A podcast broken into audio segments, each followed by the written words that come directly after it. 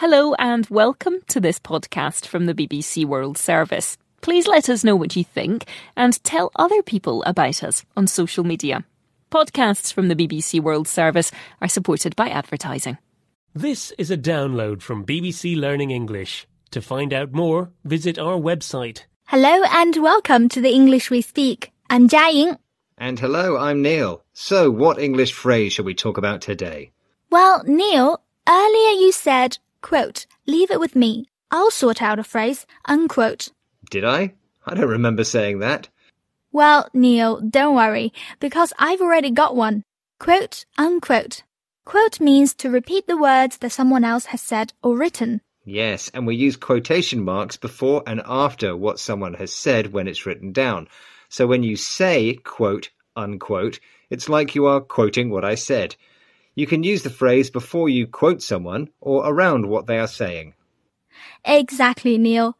When we say, quote, unquote, we're repeating what someone has said, sometimes because we don't like or agree with it. I knew you wouldn't find a phrase for us, even though you said you would. That's why I'm quoting exactly what you said. Well, don't quote me, but I'm sure I said, I'm too busy, I'll leave it to you. Well, we have our phrase now, so let's hear some examples of it being used. She told me, quote, unquote, they're just good friends, but they look more than that to me.